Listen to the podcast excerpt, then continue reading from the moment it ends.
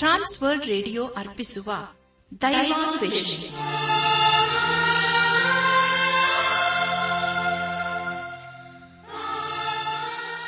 ಒಲಮೆಯ ಶ್ರೋತೃ ಬಾಂಧವರೇ, ಸೋಮವಾರದಿಂದ ಶುಕ್ರವಾರದವರೆಗೆ ಪ್ರಸಾರ ಮಾಡುವ ದೈವಾನ್ವೇಷಣೆ ಎಂಬ ಆಧ್ಯಾತ್ಮಿಕ ಕಾರ್ಯಕ್ರಮದಲ್ಲಿ ಪಾಲ್ಗೊಳ್ಳಲು ನಿಮ್ಮೆಲ್ಲರನ್ನು ಸಂತೋಷದಿಂದ ಆಹ್ವಾನಿಸುತ್ತೇವೆ. ದೈವಾನ್ವೇಷಣೆ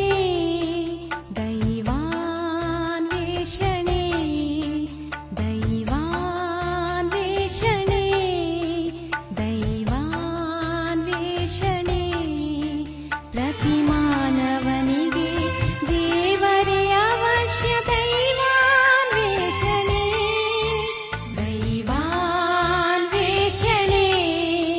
ದೈವಾನ್ವೇಷಣೆ ದೈವಾನ್ವೇಷಣೆ ದೈವಾನ್ವೇಷಣೆ.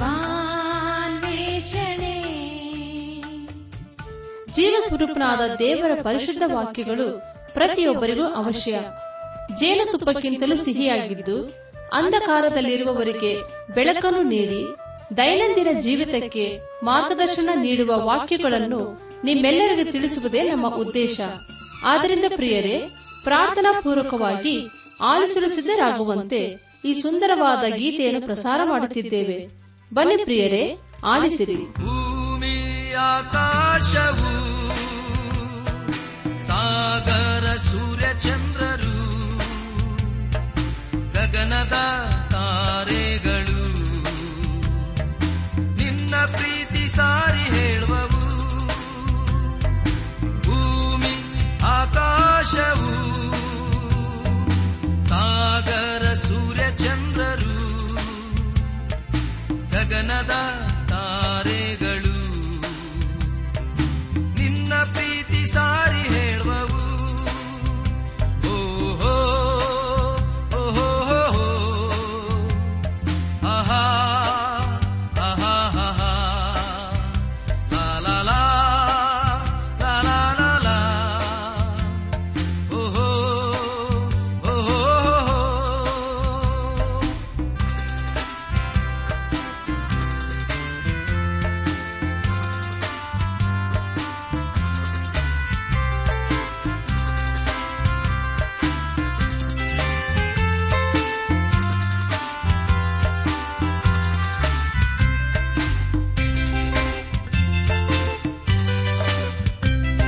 ಆಕಾಶವನ್ನು ಜ್ಞಾನದಿಂದಲೂ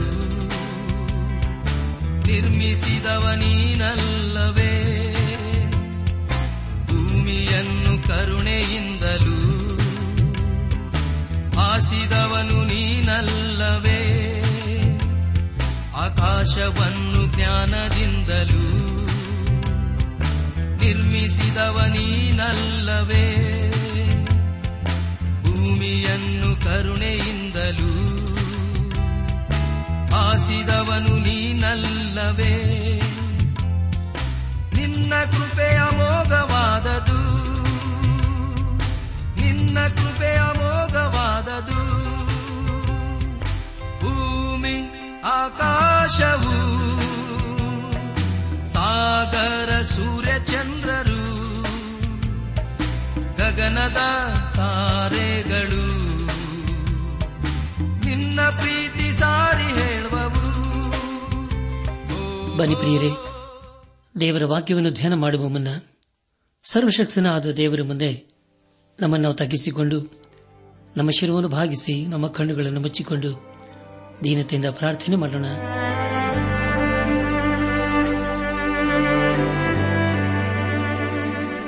ಜೀವದಾಯಕನೇ, ಜೀವ ಸ್ವರೂಪನೇ, ಜೀವದ ಬಗ್ಗೆ ಆಗಿರುವ ನಮ್ಮ ರಕ್ಷಕನಲ್ಲಿ ತಂದೆಯಾದ ದೇವರೇ, ನಿನ್ನ ಪರಿಶುದ್ಧವಾದ ನಾಮವನ್ನು ಕೊಂಡಾಡಿ ಹಾಡಿ ಸ್ತುತಿಸುತ್ತೇವೆ. ಕರ್ತನೇ, ದೇವಾದ ದೇವನೇ, ರಾಜಾದಿರಾಜನೇ, ನಿನ್ನ ನಮ್ಮ ಜೀವಿತದಲ್ಲಿ ನಂಬಿಗಸ್ತನಾಗಿದ್ದುಕೊಂಡು ಅನುದಿನವೂ ನಮ್ಮನ್ನು ಪರಿಪಾಲಿಸುತ್ತಾ ಬಂದಿರೋದು ಕಾಣಿಸ್ತೋತ್ರಪ್ಪ. ಕರ್ತನೇ, ದೇವಾದ ದೇವನೇ, ಇದನ್ನು ವಿಶೇಷವಾಗಿ ಎಲ್ಲ ಯವನಸ್ಥ ಮಕ್ಕಳನ್ನು ನಿನ್ನ ಕೃಪೆ ಹಸ್ತಗೊಪ್ಪಿಸಿಕೊಡ್ತೇವೆ. ಅವರನ್ನು ನೀನೆ ಕರುಣಿಸಿ ಅವರ ಜೀವಿತದಲ್ಲಿ ಕರ್ತನೇ ನೀನು ಉನ್ನತವಾದಂತಹ ಕಾರ್ಯಗಳನ್ನು ನೆರವೇರಿಸು. ಅವರು ತಮ್ಮ ಜೀವಿತದಲ್ಲಿ ನಿನ್ನ ವಾಕ್ಯಕ್ಕೆ ವಿಧೇಯರಾಗಿ ಜೀವಿಸುತ್ತಾ ನಿನ್ನ ಆಶೀರ್ವಾದಕ್ಕೆ ಪಾತ್ರರಾಗಲು ದಯೆ ತೋರಿಸಪ್ಪ. ನಾವೆಲ್ಲರ ಆತ್ಮೀಕ ರೀತಿಯಲ್ಲಿ ನಿನ್ನವರಾಗಿ ಜೀವಿಸುತ್ತಾ ಒಂದು ದಿವಸ ನಾವೆಲ್ಲರೂ ನಿನ್ನ ಮಹಿಮೆಯಲ್ಲಿ ಕಂಡು ಬರಲು ಕೃಪೆ ತೋರಿಸು. ಎಲ್ಲಾ ಮಹಿಮೆ ನೀನು ಮಾತ್ರ ಸಲ್ಲುವುದಾಗಲಿ. ನಮ್ಮ ಪ್ರಾರ್ಥನೆ ಸ್ತೋತ್ರಗಳನ್ನು ನಮ್ಮ ಒಡೆಯನು, ನಮ್ಮ ರಕ್ಷಕನು, ಲೋಕ ವಿಮೋಚಕನೂ ಆದ ಯೇಸು ಕ್ರಿಸ್ತನ ದಿವ್ಯ ನಾಮದಲ್ಲಿ ಸಮರ್ಪಿಸಿಕೊಳ್ಳುತ್ತೇವೆ ತಂದೆಯೇ, ಆಮೇನ್.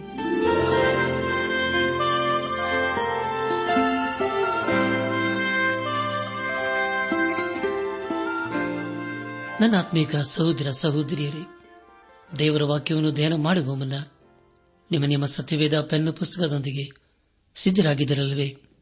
ಹಾಗಾದರೆ ಪ್ರಿಯರೇ, ಬನ್ನಿರಿ, ಈ ದಿವಸ ದೇವರು ನಮಗೇನು ಬೋಧಿಸುತ್ತಾನೋ ಅದನ್ನು ಆಲಿಸಿ, ಅದನ್ನು ಧ್ಯಾನಿಸಿ, ಅದಕ್ಕೆ ವಿಧೇಯರಾಗಿ ಜೀವಿಸುತ್ತಾ ನಮ್ಮ ಜೀವಿತದ ಮೂಲಕ ಆತನನ್ನು ಘನಪಡಿಸೋಣ. ಕಳೆದ ಕಾರ್ಯಕ್ರಮದಲ್ಲಿ ನಾವು ಯೆರೆಮೀಯ ಪ್ರವಾದನ ಗ್ರಂಥದ ಇಪ್ಪತ್ತಾರರಿಂದ ಇಪ್ಪತ್ತೆಂಟನೇ ಅಧ್ಯಾಯಗಳನ್ನು ಧ್ಯಾನ ಮಾಡಿಕೊಂಡು ಅದರ ಮೂಲಕ ನಮ್ಮ ನಿಜ ಜೀವಿತಕ್ಕೆ ಬೇಕಾದ ಅನೇಕ ಆತ್ಮೀಕ ಪಾಠಗಳನ್ನು ಕಲಿತುಕೊಂಡು ಅನೇಕ ರೀತಿಯಲ್ಲಿ ಆಶೀರ್ವಿಸಲ್ಪಟ್ಟಿದ್ದೇವೆ. ಇದೆಲ್ಲ ದೇವರ ಮಹಾಕೃಪೆಯಾಗಿದೆ. ದೇವರಿಗೆ ಮಹಿಮೆಯುಂಟಾಗಲಿ. ಧ್ಯಾನ ಮಾಡಿದಂಥ ವಿಷಯಗಳನ್ನು ಈಗ ನೆನಪು ಮಾಡಿಕೊಂಡು ಮುಂದಿನ ವೇದ ಭಾಗಕ್ಕೆ ಸಾಗೋಣ. ಪ್ರವಾದಿಯಾದ ಯೆರೆಮೀಯನು ಯೆರೂಸಲೇಮಿಗೆ ನಾಶನವನ್ನು ನಡೆದು ಯಾಜಕರ ಮತ್ತು ಪ್ರವಾದಿಗಳ ಕೋಪಕ್ಕೆ ಗುರಿಯಾದದ್ದು, ಬಾಬೆಲಿಗೆ ಅಧೀನವಾಗಬೇಕೆಂದು ಯೆರೆಮೀಯನು ಎಲ್ಲ ಜನಾಂಗಗಳನ್ನು, ಯೆಹೂದ್ಯರನ್ನು ಎಚ್ಚರಿಸಿದ್ದು ಹಾಗೂ ಯೆರೆಮೀಯನಿಗೂ ಹನ್ನನಿಗೂ ಆದ ವ್ಯಾಜ್ಯದ ಕುರಿತು ನಾವು ತಿಳುಕೊಂಡೆವು. ಧ್ಯಾನ ಮಾಡಿದಂಥ ಎಲ್ಲ ಹಂತಗಳಲ್ಲಿ ದೇವಾದ ದೇವನೇ ನಮ್ಮನ್ನು ನಡೆಸಿದನು. ದೇವರಿಗೆ ಮಹಿಮೆಯುಂಟಾಗಲಿ. ಇಂದು ನಾವು ಯೆರೆಮೀಯ ಪ್ರವಾದನ ಗ್ರಂಥದ ಇಪ್ಪತ್ತೊಂಬತ್ತು ಹಾಗೂ ಮೂವತ್ತನೇ ಅಧ್ಯಾಯಗಳನ್ನು ಧ್ಯಾನ ಮಾಡಿಕೊಳ್ಳೋಣ. ಪ್ರಿಯ ದೇವಜನರೇ, ಈ ಅಧ್ಯಾಯಗಳಲ್ಲಿ ಬರೆಯಲ್ಪಟ್ಟಿರುವಂತಹ ಮುಖ್ಯ ವಿಷಯಗಳು ಯೆರೆಮೀಯನು ಬಾಬೆಲಿನಲ್ಲಿ ಸರಿಯಾಗಿದ್ದವರಿಗೆ ಕಳುಹಿಸಿದ ಕಾಗದ ಎಂಬುದಾಗಿಯೂ, ಶೆಮಾಯನ ಆಕ್ಷೇಪಣೆ, ಯೆರೆಮೀಯನ ಉತ್ತರ ಹಾಗೂ ಇಸ್ರಾಯೇಲನು ಯೆಹೂದವನ್ನು ಸುಸ್ಥಿತಿಗೆ ತರುವನೆಂಬ ಯೆಹೋವನ ವಾಗ್ದಾನದ ಕುರಿತು ಮೂವತ್ತು ಹಾಗೂ ಮೂವತ್ತೊಂದನೇ ಅಧ್ಯಾಯಗಳಲ್ಲಿ ನಾವು ತಿಳಿದುಕೊಳ್ಳಲಿದ್ದೇವೆ. ಪ್ರಿಯ ದೇವಜನರೇ, ಮುಂದೆ ಮುಂದೆ ನಾವು ಧ್ಯಾನ ಮಾಡುವಂತಹ ಎಲ್ಲ ಹಂತಗಳಲ್ಲಿ ದೇವರನ್ನು ಆಶ್ರಯಿಸಿಕೊಂಡು ಮುಂದೆ ಸಾಗೋಣ. ಇಪ್ಪತ್ತೊಂಬತ್ತನೇ ಅಧ್ಯಾಯದಲ್ಲಿ ಸರಿಯಾಗಿ ಹೋದವರಿಗೆ ಒಂದು ನಿರೀಕ್ಷೆಯ ಸಂದೇಶವು ಕಾದಿದೆ. ಇಪ್ಪತ್ತೊಂಬತ್ತನೇ ಅಧ್ಯಾಯ ಮೊದಲನೇ ವಚನದಲ್ಲಿ ಹೀಗೆ ಓದುತ್ತೇವೆ: ಅರಸನಾದ ಯೆಕೋನ್ಯನು, ರಾಜಮಾತೆಯು, ಕಂಚುಕಿಗಳು, ಯೆಹೂದದ ಮತ್ತು ಯೆರೂಸಲೇಮಿನ ಸರದಾರರು, ಶಿಲ್ಪಿಗಳು, ಕಮ್ಮಾರರು ಇವರು ಯೆರೂಸಲೇಮಿನಿಂದ ತೊಲಗಿದ ಮೇಲೆ ಪ್ರವಾದಿಯಾದ ಯೆರೆಮೀಯನು ಸೆರೆ ಹೋಗಿದ್ದ ಹಿರಿಯರಲ್ಲಿ ಉಳಿದವರಿಗೂ, ಯಾಜಕರಿಗೂ, ಪ್ರವಾದಿಗಳಿಗೂ, ಅಂತೂ ನೆಬೂಕದ್ನೆಚ್ಚರನು ಯೆರೂಸಲೇಮಿನಿಂದ ಬಾಬೆಲಿಗೆ ಸೆರೆ ಒಯ್ದಿದ್ದ ಸಕಲ ಜನರಿಗೂ, ಯೆಹೂದದ ಅರಸನಾದ ಚಿದ್ಕೀಯನಿಂದ ಬಾಬೆಲಿನ ಅರಸನಾದ ನೆಬೂಕದ್ನೆಚ್ಚರನ ಬಳಿಗೆ ರಾಯಭಾರಿಗಳಾಗಿ ಬಾಬೆಲಿಗೆ ಕಳಿಸಲ್ಪಟ್ಟ ಶಾಫಾನನ ಮಗನಾದ ಎಲ್ಲಾಸ, ಹಿಲ್ಕೀಯನ ಮಗನಾದ ಗೆಮರಿಯ ಇವರ ಕೈಯಲ್ಲಿ ಯೆರೂಸಲೇಮಿನಿಂದ ಬರೆದು ರವಾನಿಸಿದ ಕಾಗದದ ಮಾತೇನೆಂದರೆ ಎಂಬುದಾಗಿ. ಪ್ರಿಯ ದೇವಜನರೇ, ಯೆಹೋಯಾಕೀನನ ಕಾಲದಲ್ಲಿ ಸರಿಯಾಗಿ ಹೋದವರಿಗೆ ಯೆರೆಮೀಯನು ಒಂದು ಕಾಗದವನ್ನು ಬರೆಯುತ್ತಾ ಇದ್ದಾನೆ. ಅದರ ಕುರಿತು ನಾವು ಹಳೆ ಒಡಂಬಡಿಕೆಯಲ್ಲಿ ಎರಡನೇ ಅರಸುಗಳ ಪುಸ್ತಕ ಇಪ್ಪತ್ನಾಲ್ಕನೇ ಅಧ್ಯಾಯ ಹತ್ತರಿಂದ ಹದಿನಾರನೇ ವಚನಗಳಲ್ಲಿ ಹೀಗೆ ಓದುತ್ತೇವೆ: ಇವನ ಕಾಲದಲ್ಲಿ ಬಾಬೆಲಿನ ಅರಸನಾದ ನೆಬೂಕದ್ನೆಚ್ಚರನ ಸೈನ್ಯದವರು ಯೆರೂಸಲೇಮಿಗೆ ವಿರುದ್ಧವಾಗಿ ಬಂದು ಅದಕ್ಕೆ ಮುತ್ತಿಗೆ ಹಾಕಿದರು. ಅಷ್ಟರಲ್ಲಿ ನೆಬೂಕದ್ನೆಚ್ಚರನು ಬಂದನು. ಆಗ ಯೆಹೂದದ ಅರಸನಾದ ಯೆಹೋಯಾಕೀನನು ತನ್ನ ತಾಯಿ, ಪರಿವಾರದವರು, ಸೇನಾಧಿಪತಿಗಳು, ಕಂಚಿಗೆಗಳು ಇವರೊಡನೆ ಅವನ ಬಳಿಗೆ ಹೋದನು. ಅವನು ಇವನನ್ನು ತನ್ನ ಆಳ್ವಿಕೆಯ ಎಂಟನೇ ವರ್ಷದಲ್ಲಿ ಸೆರೆ ಹಿಡಿದನು. ಇದಲ್ಲದೆ ಯೆಹೋವನು ಮುಂತಿಳಿಸಿದ ಪ್ರಕಾರ ಅವನು ಯೆಹೋವನ ಆಲಯದ ಮತ್ತು ಅರಮನೆಯ ಭಂಡಾರಗಳಲ್ಲಿದ್ದ ಎಲ್ಲಾ ದ್ರವ್ಯವನ್ನು ತೆಗೆದುಕೊಂಡು ಹೋದನು. ಇಸ್ರಾಯೇಲರ ಅರಸನಾದ ಸೊಲೊಮೋನನು ಯೆಹೋವನ ಆಲಯಕ್ಕಾಗಿ ಮಾಡಿಸಿದ್ದ ಬಂಗಾರದ ಎಲ್ಲಾ ಸಾಮಾನುಗಳನ್ನು ಮರೆತುಬಿಟ್ಟನು. ಯೆರೂಸಲೇಮಿನಲ್ಲಿದ್ದ ಎಲ್ಲಾ ಪ್ರಭುಗಳು, ಭಟರನ್ನು, ಕಮ್ಮಾರರು ಮೊದಲಾದ ಕೈಗಾರಿಕೆಯವರನ್ನು ಒಟ್ಟಾಗಿ ಹತ್ತು ಸಾವಿರ ಜನರನ್ನು ಸೆರೆವೊಯ್ದನು. ದೇಶದ ಜನರಲ್ಲಿ ಕೇವಲ ಬಡವರು ಹೊರತಾಗಿ ಯಾರನ್ನೂ ಬಿಡಲಿಲ್ಲ. ಅವನು ಯೆಹೋಯಾಕೀನನನ್ನು, ಅವನ ತಾಯಿ, ಹೆಂಡತಿಯರು, ಕಂಚಿಕೆಗಳು, ದೇಶದ ಪ್ರಧಾನ ಪುರುಷರು ಇವರನ್ನು ಏಳು ಸಾವಿರ ಮಂದಿ ಭಟರನ್ನು, ಸಾವಿರ ಮಂದಿ ಕಮ್ಮಾರರು ಮೊದಲಾದ ಕೈಗಾರಿಕೆಯವರನ್ನು ಯೆರೂಸಲೇಮ್ನಿಂದ ಬಾಬೆಲಿಗೆ ಹೊಯ್ದನು. ಅವರೆಲ್ಲರೂ ಪುಷ್ಟರು, ರಣವೀರರು ಆಗಿದ್ದರು ಎಂಬುದಾಗಿ. ಅನಾತ್ಮಿಕ ಸಹೋದರ ಸಹೋದರಿಯರೇ, ಮುಂದೆ ನಾವಾಗೆ ಎರಡನೇ ಅರಸುಗಳ ಪುಸ್ತಕ ಇಪ್ಪತ್ತೈದನೇ ಅಧ್ಯಾಯ ಪ್ರಾರಂಭದ ಏಳು ವಚನಗಳನ್ನು ಓದುವಾಗ, ಚಿದ್ಕೀಯನು ಬಾಬಿಲಿನ ಅರಸನಾದ ನೆಬಕದ್ನೆಚ್ಚರನಿಗೆ ವಿರೋಧವಾಗಿ ತಿರುಗಿ ಬಿದ್ದಿದ್ದರಿಂದ ಅವನು ಚಿದ್ಕೀಯನ ಆಳ್ವಿಕೆಯ ಒಂಬತ್ತನೆಯ ವರ್ಷದ ಹತ್ತನೆಯ ತಿಂಗಳಿನ ಹತ್ತನೆಯ ದಿನದಲ್ಲಿ ಸರ್ವ ಸೈನ್ಯ ಸಹಿತನಾಗಿ ಯೆರೂಸಲೇಮಿಗೆ ಬಂದು ಅಲ್ಲಿ ಪಾಳೆ ಮಾಡಿಕೊಂಡು ಅದರ ಸುತ್ತಲೂ ಮಣ್ಣಿನ ದಿಬ್ಬವನ್ನು ಮಾಡಿ ಚಿದ್ಕೀಯನ ಆಳ್ವಿಕೆಯ ಹನ್ನೊಂದನೆಯ ವರ್ಷದವರೆಗೆ ಅದಕ್ಕೆ ಮುತ್ತಿಗೆ ಹಾಕಿದನು. ಗೌರವ ಕ್ಷಾಮದ ದೆಸೆಯಿಂದ ಪಟ್ಟಣದಲ್ಲಿರುವವರಿಗೆ ಆಹಾರ ಸಿಕ್ಕದೇ ಹೋಯಿತು. ಪಟ್ಟಣಕ್ಕೆ ಮುತ್ತಿಗೆ ಹಾಕಿದ್ದ ಕಸ್ತಿಯರು ಹನ್ನೊಂದನೆಯ ವರ್ಷದ ನಾಲ್ಕನೆಯ ತಿಂಗಳಿನ ಒಂಬತ್ತನೆಯ ದಿವಸ ಪೌಳೆ ಗೋಡೆಯಲ್ಲಿ ಒಂದು ದ್ವಾರವನ್ನು ಮಾಡಿದ್ದರಿಂದ ಒಣಗಿದ್ದ ಅರಸನು ಅವನ ಎಲ್ಲಾ ಸೈನಿಕರು ಅದೇ ರಾತ್ರಿಯಲ್ಲಿ ಅರಸನ ತೋಟದ ಬಳಿಯಲ್ಲಿರುವ ಬಾಗಿಲಿನಿಂದ ಓಡಿ ಹೋದರು. ಅದು ಎರಡು ಗೋಡೆಗಳ ಮಧ್ಯದಲ್ಲಿತ್ತು. ಅರಸನು ಆರಾಬ ಎಂಬ ತಗ್ಗಾದ ಪ್ರದೇಶದ ಮಾರ್ಗವಾಗಿ ಓಡಿ ಹೋಗುತ್ತಿರುವಾಗ ಕಸ್ತಿಯರ ಸೈನ್ಯದವರು ಅವನನ್ನು ಹಿಂದಟ್ಟಿ ಯೆರಿಕೋವಿನ ಬಯಲಿನಲ್ಲಿ ಹಿಡಿದರು. ಅಷ್ಟರಲ್ಲಿ ಅವನ ಎಲ್ಲಾ ಸೈನಿಕರು ಅವನನ್ನು ಬಿಟ್ಟು ಚದರಿ ಹೋಗಿದ್ದರು. ಆನಂತರ ಕಸ್ತಿಯರು ಅವನನ್ನು ರಿಬ್ಲದಲ್ಲಿದ್ದ ತಮ್ಮ ಅರಸನ ಬಳಿಗೆ ತೆಗೆದುಕೊಂಡು ಬಂದು ಅವನಿಗೆ ಶಿಕ್ಷೆಯನ್ನು ವಿಧಿಸಿದರು. ಅವನ ಇಬ್ಬರು ಮಕ್ಕಳನ್ನು ಅವನ ಎದುರಿನಲ್ಲಿಯೇ ವಧಿಸಿ ಅವನಿಗೆ ಬೇಡಿ ಹಾಕಿ ಎರಡೂ ಕಣ್ಣುಗಳನ್ನು ಕಿತ್ತು ಬಾಬೆಲಿಗೆ ತೆಗೆದುಕೊಂಡು ಹೋದರು ಎಂಬುದಾಗಿ. ಪ್ರಿಯ ಸಹೋದರ ಸಹೋದರಿಯರೇ, ಇದು ಎಂಥ ದುಃಖಕರವಾದಂತಹ ಸಂಗತಿಯಲ್ಲವೇ? ದೇವರ ಇಸ್ರಾಯೇಲರಿಗೆ ಕೊಡುವ ಆಜ್ಞೆಯ ಕುರಿತು ನಾವು ಯೆರೆಮೀಯ ಪ್ರವಾದನೆ ಗ್ರಂಥ ಇಪ್ಪತ್ತೊಂಬತ್ತನೇ ಅಧ್ಯಾಯ ನಾಲ್ಕರಿಂದ ಆರನೇ ವಚನಗಳಲ್ಲಿ ಓದುತ್ತೇವೆ. ಯೆರೂಸಲೇಮಿನಿಂದ ಬರೆದು ರವಾನಿಸಿದ ಕಾಗದದ ಮಾತೇನೆಂದರೆ, ಇಸ್ರಾಯೇಲರ ದೇವರು ಸೇನಾಧೀಶ್ವರನಾದ ಯೆಹೋವನು ತಾನು ಯೆರೂಸಲೇಮಿನಿಂದ ಬಾಬೆಲಿಗೆ ಸಾಗಿಸಿದ್ದ ಸೇರವರೆಲ್ಲರಿಗೂ ಹೀಗೆ ಹೇಳುತ್ತಾನೆ, ನೀವು ಮನೆಗಳನ್ನು ಕಟ್ಟಿಕೊಂಡು ಅವುಗಳಲ್ಲಿ ವಾಸಿಸಿರಿ, ತೋಟಗಳನ್ನು ಮಾಡಿಕೊಂಡು ಅವುಗಳ ಫಲವನ್ನು ಅನುಭವಿಸಿರಿ, ಸಂಸಾರಿಗಳಾಗಿ ಗಂಡು ಹೆಣ್ಣು ಮಕ್ಕಳನ್ನು ಪಡೆಯಿರಿ, ನಿಮ್ಮ ಗಂಡುಗಳಿಗೆ ಹೆಣ್ಣುಗಳನ್ನು ತೆಗೆದುಕೊಳ್ಳಿರಿ, ನಿಮ್ಮ ಹೆಣ್ಣುಗಳನ್ನು ಗಂಡುಗಳಿಗೆ ಕೊಡಿರಿ, ಅವರು ಗಂಡು ಹೆಣ್ಣು ಮಕ್ಕಳನ್ನು ಪಡೆಯಲಿ, ನೀವು ಇರುವಲ್ಲಿಯೇ ವೃದ್ಧಿಯಾಗಿರಿ, ಕಡಿಮೆಯಾಗದಿರಿ ಎಂಬುದಾಗಿ. ಪ್ರಿಯ ದೇವಜನರೇ, ಈಗ ಅವರು ಬಾಬೆಲಿನಲ್ಲಿ ಸೆರೆಯಾಗಿ ಹೋಗಿದ್ದಾರೆ. ಅಂದರೆ ಯಾವ ಕ್ಷಣದಲ್ಲಿ ಆದರೂ ಅವರು ಬಿಡುಗಡೆಯನ್ನು ಹೊಂದಬಹುದೆಂಬುದಾಗಿ ಅವರು ಅಂದುಕೊಳ್ಳುತ್ತಿದ್ದಾರೆ. ಈ ರೀತಿಯಾಗಿ ದೇವರವರಿಗೆ ಯಾಕೆ ಹೇಳಿದನೆಂದರೆ, ಪ್ರಿಯರೇ, ಅವರಲ್ಲಿ ಬಹುಕಾಲ ಇರಬೇಕಾಗಿತ್ತು. ಯೆರೆಮೀಯ ಪ್ರವಾದನೆ ಗ್ರಂಥ ಇಪ್ಪತ್ತೊಂಬತ್ತನೇ ಅಧ್ಯಾಯ ಏಳನೇ ವಚನದಲ್ಲಿ ಹೀಗೆ ಓದುತ್ತೇವೆ, ನಾನು ಯಾವ ಪಟ್ಟಣಕ್ಕೆ ನಿಮ್ಮನ್ನು ಸಾಗಿಸಿದನೋ ಅದರ ಕ್ಷೇಮವನ್ನು ಹಾರೈಸಿ ಅದಕ್ಕಾಗಿ ಯೆಹೋವನನ್ನು ಪ್ರಾರ್ಥಿಸಿರಿ, ಅದರ ಕ್ಷೇಮವೇ ನಿಮ್ಮ ಕ್ಷೇಮ ಎಂಬುದಾಗಿ. ಪ್ರಿಯ ಸಹೋದರ ಸಹೋದರಿಯರೇ, ಎಂಥ ಅದ್ಭುತವಾದ ವೇದ ವಚನವಲ್ಲವೇ? ನಿಮಗಾಗಿ ಮತ್ತೊಂದು ಸಾರಿ ಓದ್ತೇನೆ. ಇಪ್ಪತ್ತೊಂಬತ್ತನೇ ಅಧ್ಯಾಯ ಏಳನೇ ವಚನ, ನಾನು ಯಾವ ಪಟ್ಟಣಕ್ಕೆ ನಿಮ್ಮನ್ನು ಸಾಗಿಸಿದೆನೋ ಅದರ ಕ್ಷೇಮವನ್ನು ಹಾರೈಸಿ ಅದಕ್ಕಾಗಿ ಯೆಹೋವನನ್ನು ಪ್ರಾರ್ಥಿಸಿರಿ, ಅದರ ಕ್ಷೇಮವೇ ನಿಮ್ಮ ಕ್ಷೇಮ ಎಂಬುದಾಗಿ. ಪ್ರಿಯರೇ, ಈ ರೀತಿಯಾಗಿ ದೇವರವರಿಗೆ ಯಾಕೆ ಹೇಳಿದನೆಂದರೆ, ಅವರು ಅದರಲ್ಲಿ ಸದಾ ಕಾಲಕ್ಕೂ ವಾಸವಾಗಿರಬೇಕಾಗಿತ್ತು.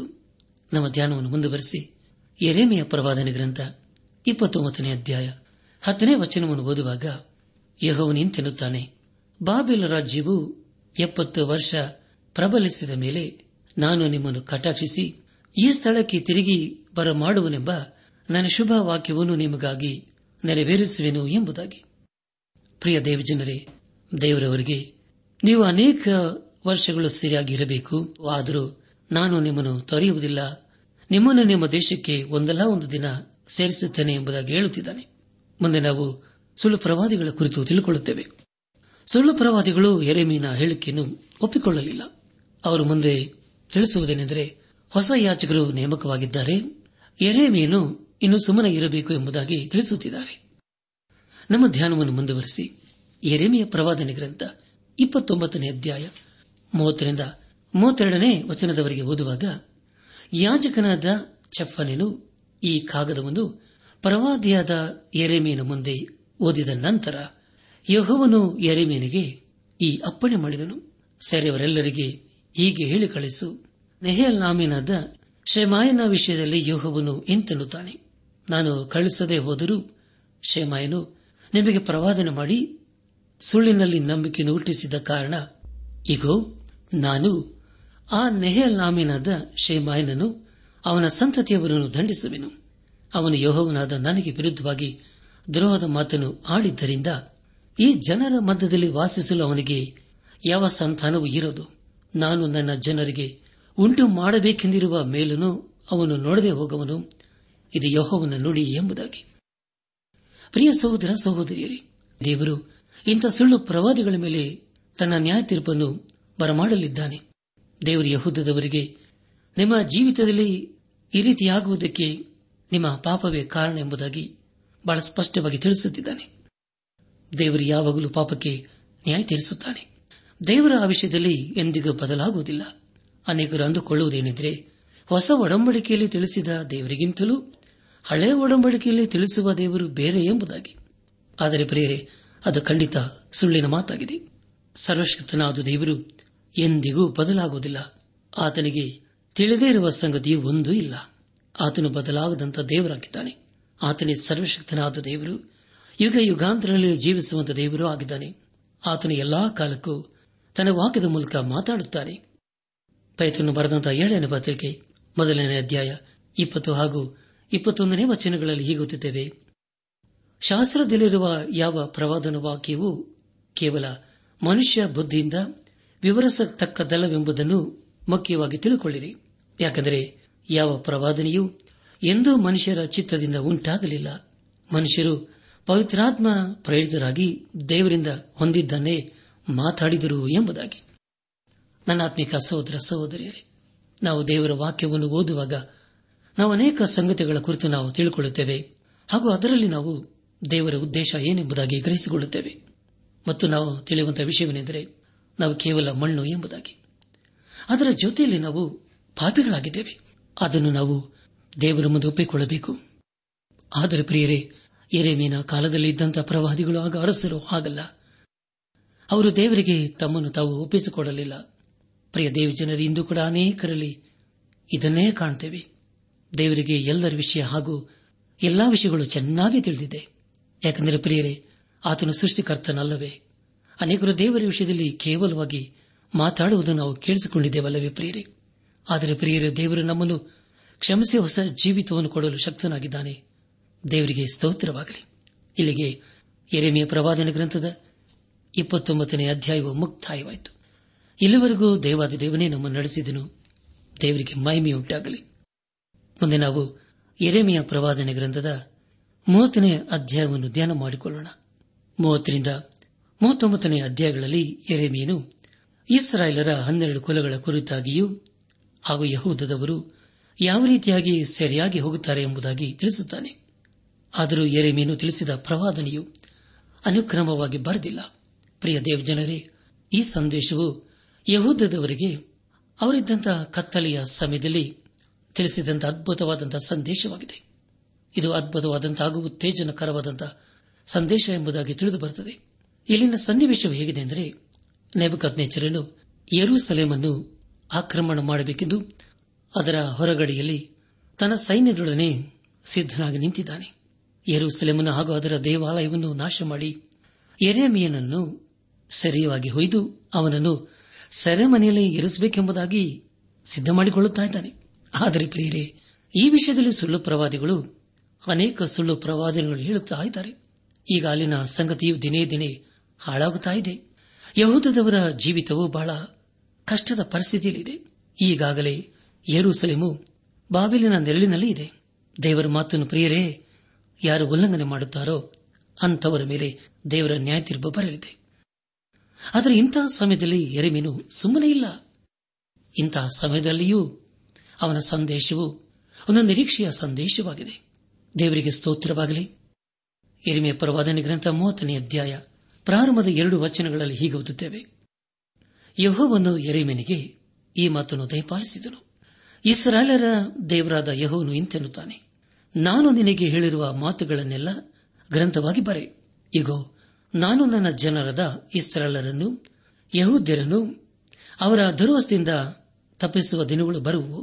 ಆಗ ನಾನು ಅವರನ್ನು ಅವರ ಪಿತೃಗಳಿಗೆ ಅನುಗ್ರಹಿಸಿದ ದೇಶಕ್ಕೆ ಪುನಃ ಬರಮಾಡುವೆನು. ಅವರು ಅದನ್ನು ಅನುಭವಿಸುವರು. ಇದು ಯೆಹೋವನ ನುಡಿ ಎಂಬುದಾಗಿ. ಪ್ರಿಯ ದೇವಜನರೇ, ಈಗ ಯೆರೆಮೀಯನು ತಾನು ತಿಳಿಸುವ ಪ್ರವಾದನೆಯನ್ನು ಸೆರೆಮನೆಯಲ್ಲಿ ಇದ್ದುಕೊಂಡು ಬರೀತಾ ಇದ್ದಾನೆ. ಮುಂದೆ ಮೂರರಿಂದ ಐದನೇ ವಚನಗಳಲ್ಲಿ ಹೀಗೆ ಓದುತ್ತೇವೆ: ಯೆಹೋವನು ಇಸ್ರಾಯೇಲಿನ ಮತ್ತು ಯೆಹೂದದ ವಿಷಯವಾಗಿ ಈ ಮಾತುಗಳನ್ನು ಹೇಳಿದನು. ಯೆಹೋವನು ಎಂತೆನ್ನುತ್ತಾನೆ: ಭೀತಿಯಿಂದಾಗುವ ಶಬ್ದವು ಕೇಳಿಸಿದೆ, ಭಯವೇ ಹೊರತು ಸಮಾಧಾನವಿಲ್ಲ ಎಂಬುದಾಗಿ. ಪ್ರಿಯ ಸಹೋದರ ಸಹೋದರಿಯರೇ, ಈಗಾಗಲೇ ಸುಳ್ಳು ಪ್ರವಾದಿಗಳು ಸಮಾಧಾನದ ಕುರಿತು ಹೇಳಿ ಜನರನ್ನು ಮೋಸಗೊಳಿಸಿದ್ದಾರೆ. ಅವರು ಹೇಳಿದ್ದೆಲ್ಲವೂ ಸುಳ್ಳೇ ಆಗಿದೆ.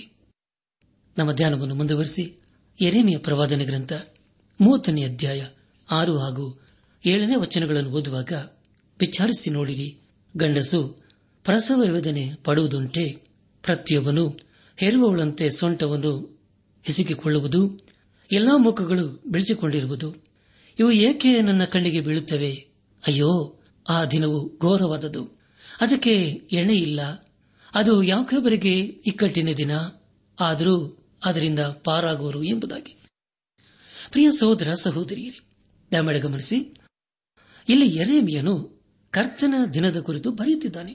ಆ ದಿನವನ್ನು ಯೆರೆಮೀಯನು ಎಲ್ಲಾ ಪ್ರವಾದಿಗಳು ಹಾಗೂ ಯೆಶಾಯನು ಪ್ರಸ್ತಾಪಿಸಿದ್ದಾನೆ.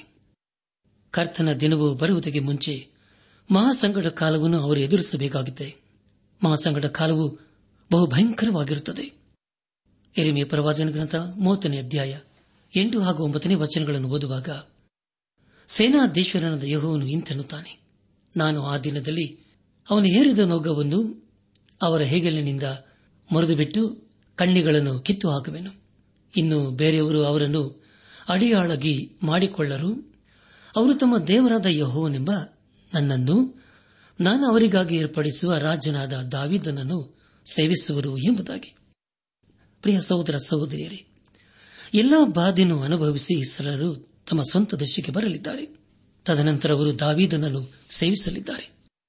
ಮೂವತ್ತನೇ ಅಧ್ಯಾಯ ಹದಿನೆಂಟನೇ ವಚನದಲ್ಲಿ ಹೀಗೆ ಓದುತ್ತೇವೆ: ಯೆಹೋವನು ಹೀಗನ್ನುತ್ತಾನೆ, ಆಹಾ, ನಾನು ಯಾಕೋಬಿನ ಮನೆಗಳ ದುರಸ್ತಿಯನ್ನು ತಪ್ಪಿಸಿ ಅದರ ನಿವಾಸಿಗಳನ್ನು ಕರುಣಿಸುವೆನು.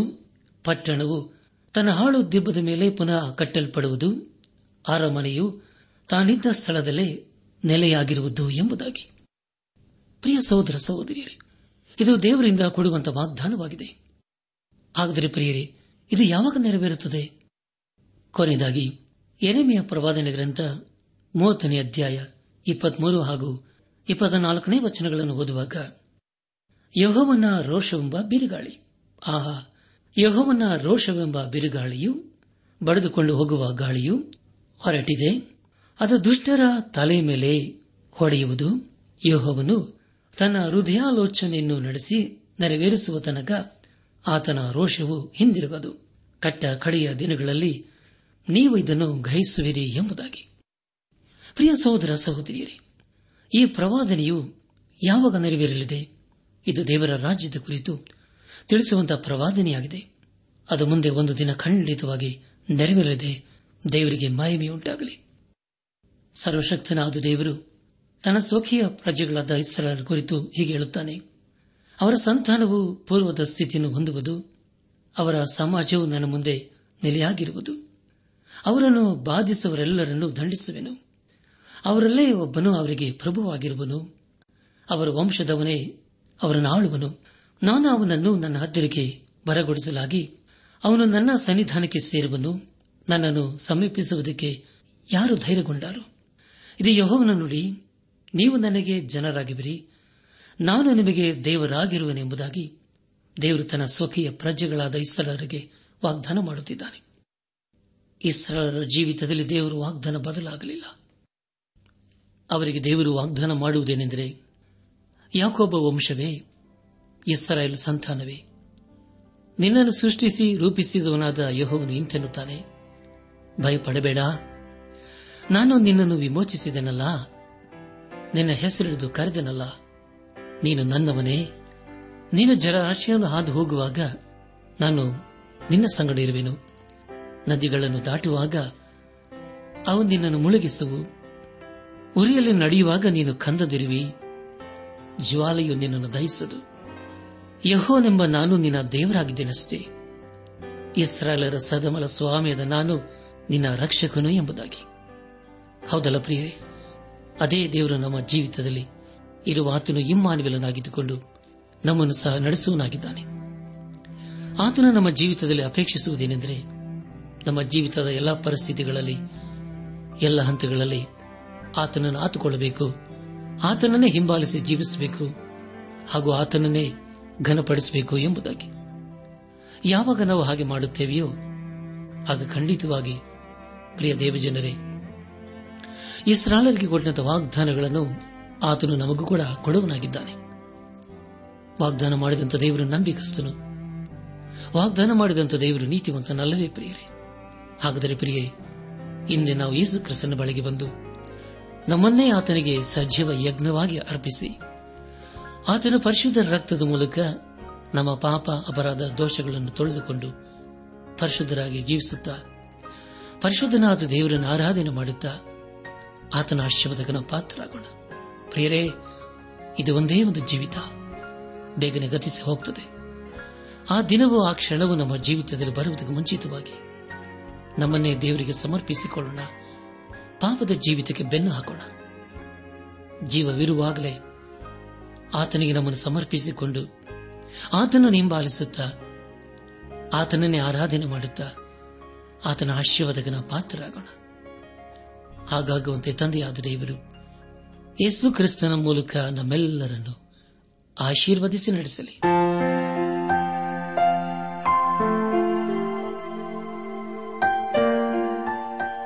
ಪ್ರಿಯರೇ, ನಿಮಗೆ ಪ್ರಾರ್ಥನೆಯ ಅವಶ್ಯಕತೆ ಇದ್ದರೆ, ನಿಮ್ಮಲ್ಲಿ ಏನಾದರೂ ಸಂದೇಹ ಅಥವಾ ಸಲಹೆಗಳಿದ್ದರೆ ದಯಮಾಡಿ ದೂರವಾಣಿಯ ಕರೆ ಮೂಲಕ ನಮಗೆ ತಿಳಿಸಿರಿ.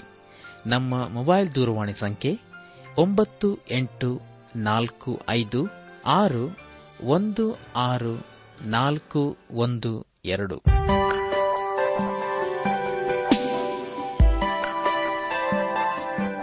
ನನ್ನ ಆತ್ಮಿಕ ಸಹೋದರ ಸಹೋದರಿಯರೇ, ಇಂದು ದೇವರು ನಮಗೆ ಕೊಡುವ ವಾಗ್ದಾನ, ಯೆಹೋವನು ದಯದಿಂದ ನಮ್ಮನ್ನು ಸ್ವಕೀಯ ಜನವನ್ನಾಗಿ ಆರಿಸಿಕೊಂಡ ಮೇಲೆ ಆತನು ತನ್ನ ಮಹೋನ್ನತ ನಾಮದ ನಿಮಿತ್ತವಾಗಿ ನಮ್ಮನ್ನು ಕೈ ಬಿಡುವುದೇ ಇಲ್ಲ.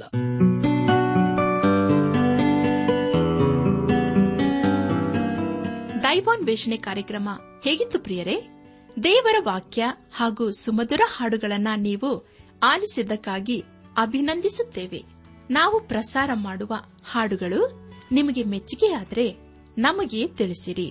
ನಮ್ಮ ಕ್ಯಾಸೆಟ್ ಹಾಗೂ ಹಾಡಿನ ಪುಸ್ತಕ ಬೇಕಾದಲ್ಲಿ ಈ ದಿನವೇ ಪತ್ರ ಬರೆಯಿರಿ ಅಥವಾ ದೂರವಾಣಿ ಸಂಖ್ಯೆಗೆ ಕರೆ ಮಾಡಿ.